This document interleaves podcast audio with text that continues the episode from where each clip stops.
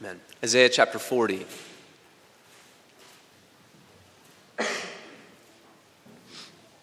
Isaiah chapter 40. Page 1119, if you're using the Pew Bible in front of you.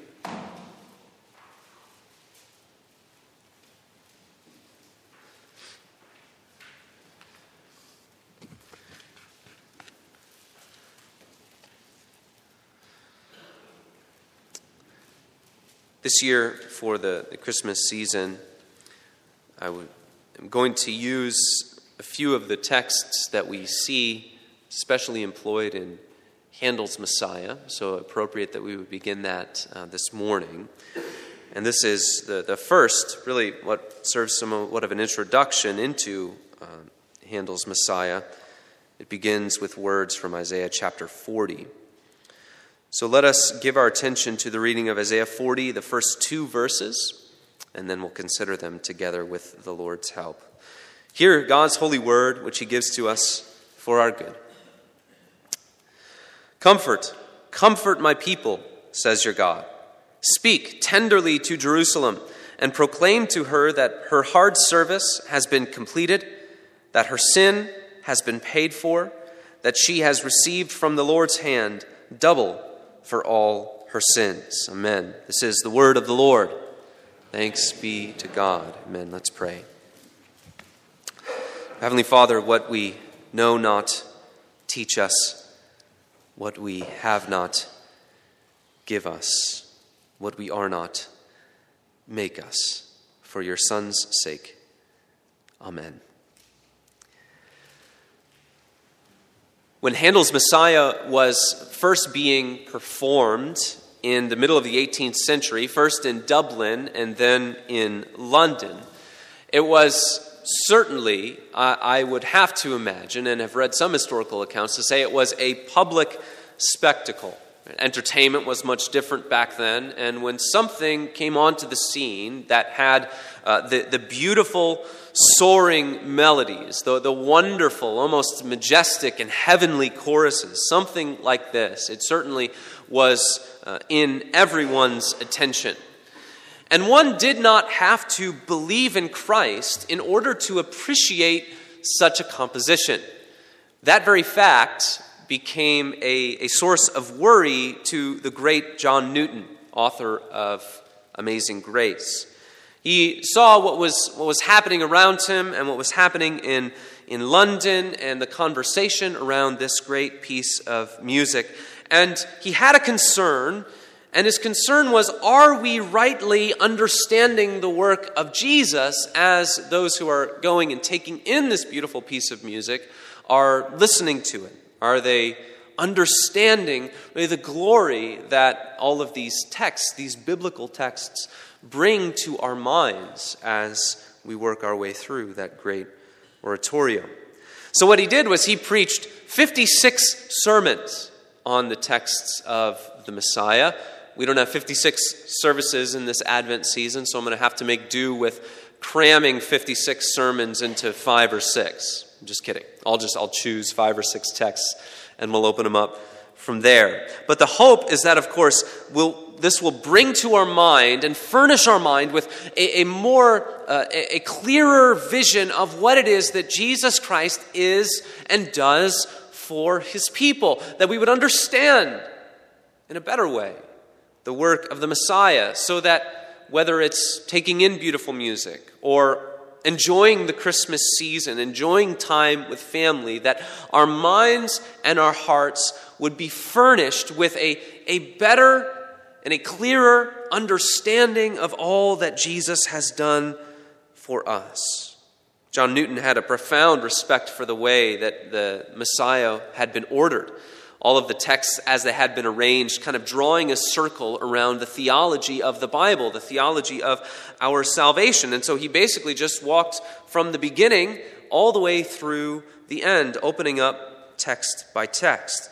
And basically, there are three stages in that great piece of music and in the work of Jesus the Messiah. Really, there is the, the prophecy and the prediction of his coming. We find that in the prophecies leading up to it like in Isaiah. There's his life, his appearance, his suffering, his uh, rising from the dead, all the things contained in the life of Jesus. And then, of course, the blessings that flow forth from it.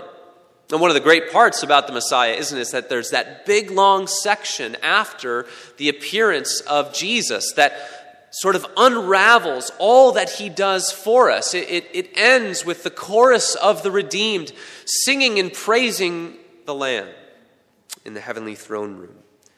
And so, without all of that in mind, we turn to this passage in Isaiah, which serves as a, a perfect introduction to the Christmas season, encapsulating all that our Savior does for us, and understanding that the comfort that He brings is a comfort beyond all compare. In the old translation of this, you remember in Isaiah 40, verse 1 Comfort ye my people. God is addressing Isaiah and other prophets. He's sort of saying, Go, you go and proclaim comfort to the people. He's not just simply stating it as a matter of fact and saying, There exists comfort among my people. He's saying to Isaiah and to the other prophets of the day, Go and give comfort to my people by declaring to them these things that I am about to tell you. This reminds us that the, the comfort that God gives is oftentimes mediated through those commissioned to declare it. God wants his people to hear a message of comfort and thereby to receive that comfort in him. Is, Isaiah is writing uh, before the exile, but this, uh, in a sense, encapsulates the prediction of the exile. These words were to be a comfort to the people of God while they were away in Babylon.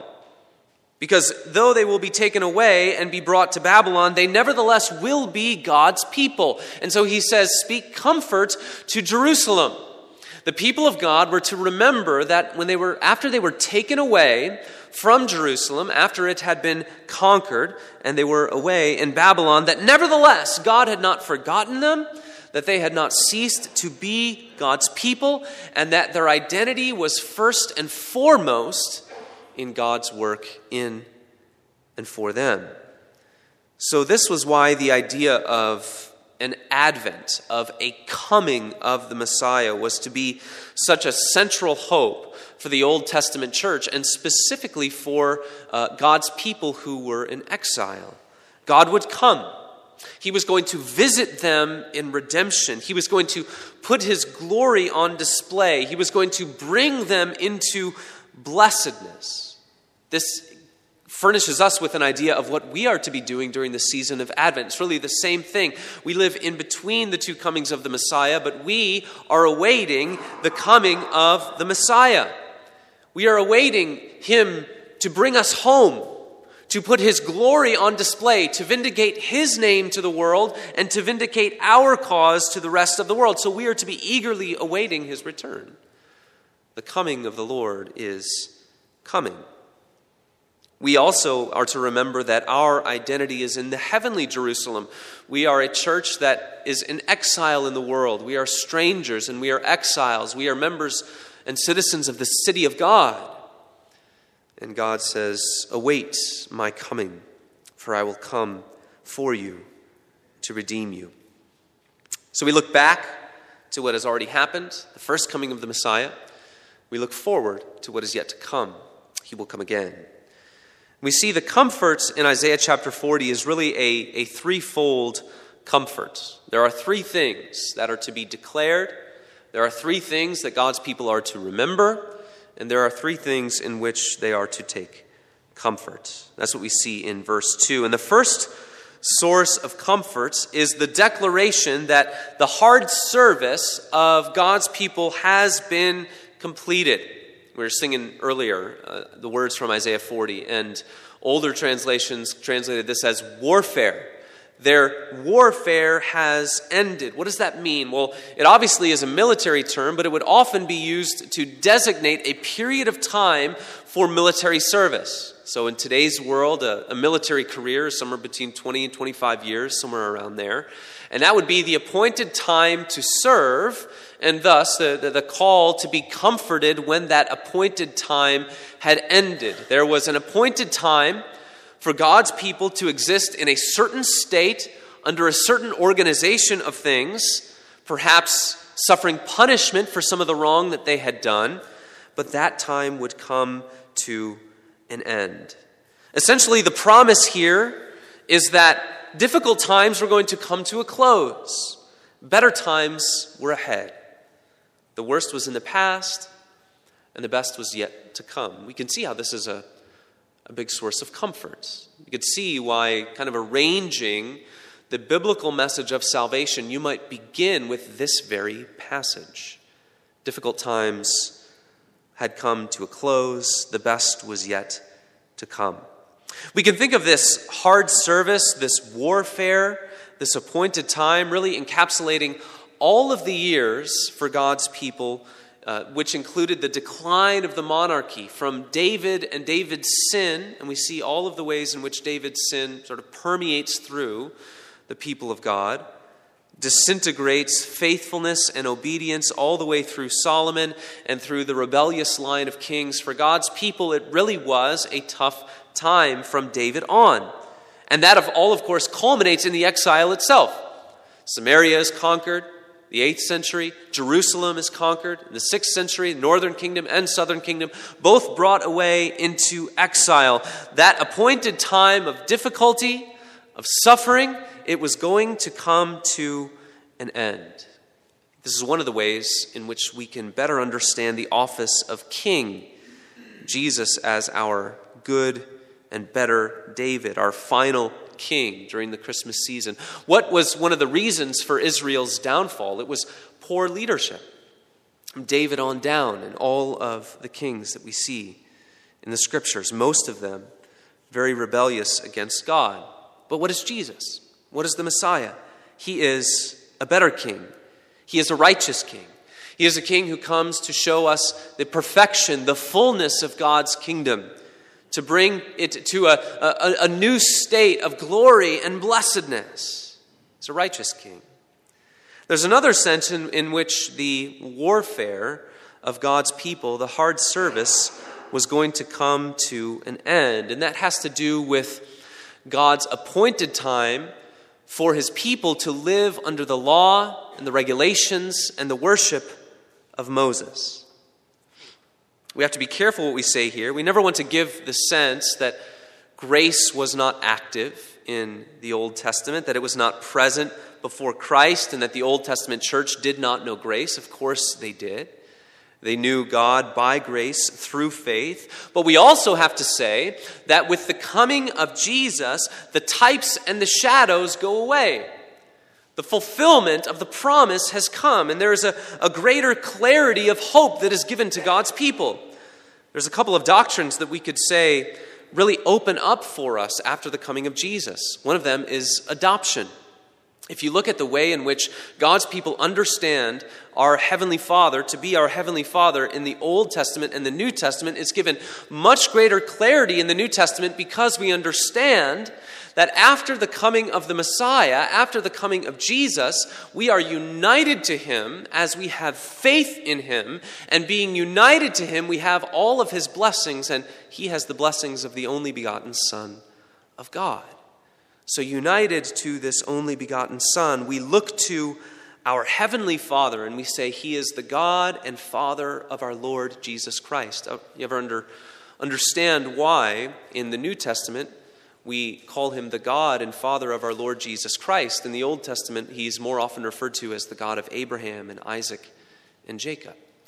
So, the doctrine of adoption is given a much fuller clarity in the New Testament. And because of that, we are given much greater assurance. How do you know that you are a child of God? Because you are united to the Son of God, the only begotten Son, through faith in Him and His work. So God's people had lived under these types and shadows the temple worship, these uh, foreshadowings of the perfect Savior They looked to faith in him, but we are given greater clarity to all of those things. The appointed time of living under the types and shadows has come or is coming to an end. The second source of comfort is that, that our sins will be paid for. The, the sins of God's people have been paid for. Notice the perfect tense here. Isaiah, of course, is speaking a long time even before the exile, and certainly a long time before the coming of Christ. But there is this declaration that when God says something is going to come to pass, it is as good as done. Now, of course, sins were being forgiven in the Old Testament too. We need to be careful to make sure that that is clear. But with the coming of the Messiah, there is a greater clarity of hope, there is a greater clarity of, um, of assurance in forgiveness. The book of Hebrews says that under the laws and the worship of Moses, one of the challenges for God's people is that their consciences were not being fully cleansed as they were seeing these sacrifices go on and on and on. Sins were being forgiven as they trusted in the goodness and the grace and the mercy of God, as they looked through the types and shadows to the Messiah, to the coming Savior. But after he comes, there is this heightened forgiveness. There was this assurance that was lacking because there, was a, there had not yet been a once for all sacrifice in history. So the promise here, Isaiah is looking forward to the coming of the Messiah, and comfort is going to be centered around the fact that God's people are going to see and they're going to be assured that there will be a sacrifice that happens in which you will be able to trust and see that all of your sins can be gathered up in this once for all sacrifice. As God's people, we look to the sacrifice of Jesus Christ, and because of who he is, because of his perfect work, because of his righteousness, we can be assured that all of our sins can be gathered up in that one perfect sacrifice, and it's all paid for. Thus, our consciences can be fully cleansed. We stumble back into sin, and we can have the assurance that because of Jesus' perfect work, the cross covers all of my sin. We also have the assurance that Crucified on the cross, he was raised to new life and he ascends into heaven and he continues his work as our great high priest. So we stumble back into sin. And how can we be assured that God the Father can still look upon us and see us as his children? Because our great high priest continues to intercede for us in heaven. That is why we have the comfort that all of our sins are forgiven. So if you are one of God's children and you're struggling with an assurance of your own standing before God, how do I know that my standing before God is certain? How do I know that my standing before God does not come into jeopardy? You look by faith to Christ. And you must fill your mind with the perfect work of your Savior. You must dwell on the perfection of His work. You must think about and bring to your mind often how wonderful was His work for sin. The Old Testament saints longed to live with this clarity of assurance and hope and forgiveness. You, you might liken it to turning on lights in a dark room.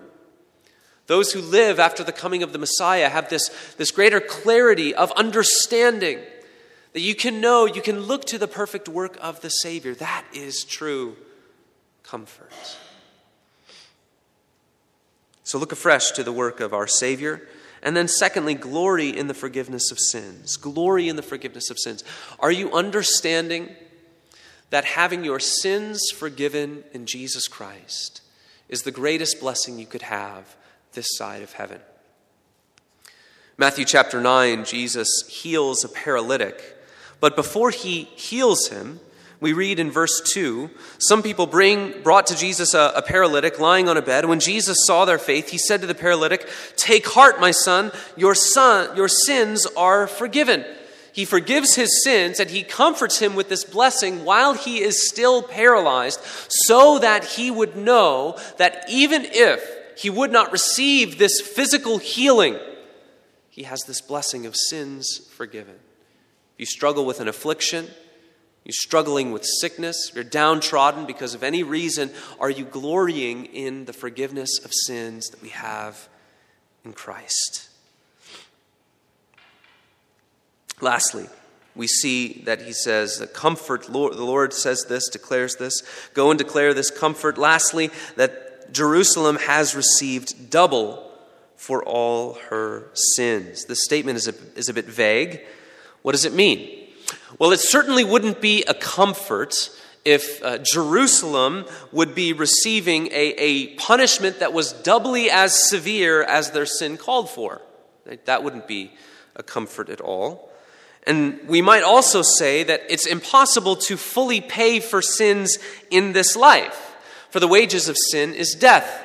So it seems to be that something will follow their appointed time of suffering for their sins that will probably bring some sort of blessing. And that certainly seems to be the best way to understand this. Go and declare to God's people that in the shadow, in the wake of their sin, they will receive not double the punishment, but double the blessing. The blessing that God has appointed for them to receive in the wake of their sin is far beyond anything they could have imagined or asked for. This really encapsulates the whole message of the coming of the Messiah. This encapsulates the whole message of salvation in Scripture that where sin increases, grace abounds where sinful people show themselves to be exactly what they are sinners and sinning, that God's grace superabounds above and beyond their sin and conquers their sin. And because of that, the mercy of God is able to abound in forgiveness. Before an all seeing and all knowing God, the Old Testament saints might have thought that they would never get out of the cycle of punishment. How are we ever going to get ourselves out of this? Because we continue to fail, we continue to sin, we continue to fall short, we continue to turn away from our God. And that would have been the case had God not intervened to make for his people a way to be forgiven. Where sin increased, grace abounded all the more. One of the central messages of the Old Testament is that we need a Savior. And the comfort is that God provides that Savior in giving the Messiah. The comfort of the coming Messiah is rooted in the character of God because He's a God who delights to forgive, He's a God who delights to show mercy, He is a God who delights in showing steadfast love. So that is the threefold comforts in these short two verses. The time of misery is ending, living under types and shadows, living under the, the suffering of, of God's wrath and his punishments culminating in the exile, the comfort of sins being paid for, and then the comfort of, in the wake of their constant sinfulness, God will give a blessing beyond anything they ever could have imagined. It's the same comfort could have been spoken to Jerusalem in that day, ought to be spoken to us. Our time of suffering, our appointed time of, uh, of suffering under our sin, is coming to an end, and it has come to an end. And yet we still remain in this world where sin and death oftentimes seem like they are reigning. But that time will come to an end. Thus, we look forward to the coming of the Messiah. We eagerly await his coming so that he might put an end to sin and death forever. We take comfort in the forgiveness of sins. We glory in the forgiveness of sins. And we glory in the fact that in the wake of our sinfulness, God has not chosen to give us wrath and condemnation, but He gives us blessing. For He delights in wiping our sins away and giving us eternal life. So, beloved, do you make an effort to keep all of these things about your Savior in mind? Do you make an effort to keep your own need for a Savior in mind? All most church vows, church membership vows, have some kind of recognition that you are a save, you are a sinner in need of a savior. In our own Psalter hymnal, it says, "Do you in our membership vows, do you confess that you abhor and humble yourself before God because of your sins, and that you seek your life not in yourself, but only in Jesus Christ, your Savior? When someone takes those vows, there's something that's unsettling about that. This person is confessing that they are a sinner, that they have no hope and health in them. But of course, we understand that the comfort of the Messiah is knowing that you need to be saved. Do you take comfort in knowing that salvation is wholly the work of God? It's all about Him. Think about the objects of His salvation. Uh, we ourselves, could we have done anything to get ourselves out of our sinfulness? No. The sending of the Son of God, could we have been the ones who sent Him? No. Could we be the ones who confer eternal life upon ourselves? No. It's wholly the work of God. And then finally, are you finding comfort in that which cannot be taken from you? What is true comfort? What is lasting comfort? Are you finding comfort in that which cannot be taken from you? If we saw a, a madman who was in jail and he had convinced himself that his jail cell was his kingdom and he had fashioned a crown for his head out of scraps that he had found around his jail cell. We would not admire him, we would pity him. In a similar way, anyone who finds their ultimate comfort in anything in this world, we need to understand that that is madness. It is futile. It is trying to catch the wind. God says, Here is comfort. Your suffering will not be forever. Your sins have been paid for. You will receive blessing and not punishment because of grace and because of mercy.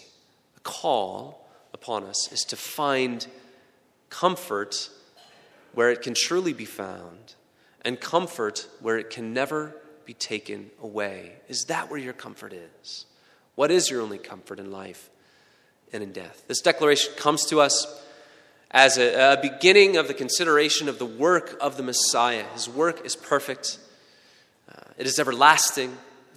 It speaks a better word than the blood of bulls and goats, wipes away sin, it gives us blessing where we receive or where we deserve punishment and condemnation. So look to him afresh and understand his work anew this morning and this Christmas season. Let's pray. Heavenly Father, we give you thanks and praise and adoration. We Thank you for sending this Son uh, to be our sin substitute. And we come to sing his name. We say, Alleluia, Amen. We are glad to be named as Christians in this world, to carry his name throughout our lives and to the ends of the earth. We pray that you will give us power and strength and courage by your Holy Spirit to do so. May we remember him uh, Jesus Christ and his perfect work in this Christmas season. In his name we pray. Amen.